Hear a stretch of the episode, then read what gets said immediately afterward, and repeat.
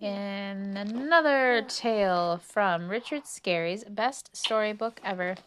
This one is Stumpa, the funny Austrian.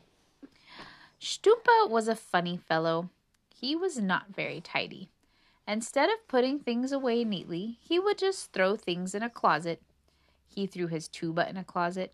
He threw mittens and jackets and rakes into that closet. He even threw the kitchen stove in by mistake. And then, when he went to look for something, he could never find it. Stumpa was going to play his tuba for the Saturday night band concert. He spent two whole days looking for his tuba before he finally found it. Now he was ready to go to the band concert. Stumpa put his tuba on his head and rode his bicycle backwards.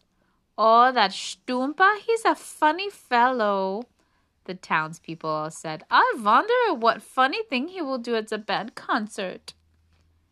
The band concert was about to begin.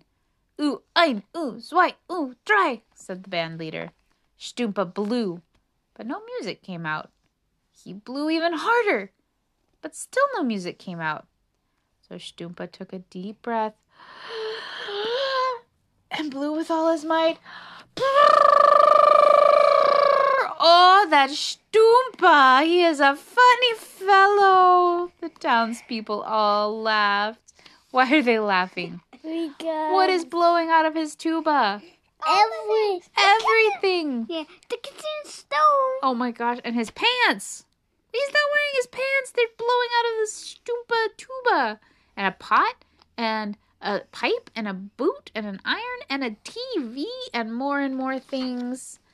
Oh, Stumpa. Hey, The end. look,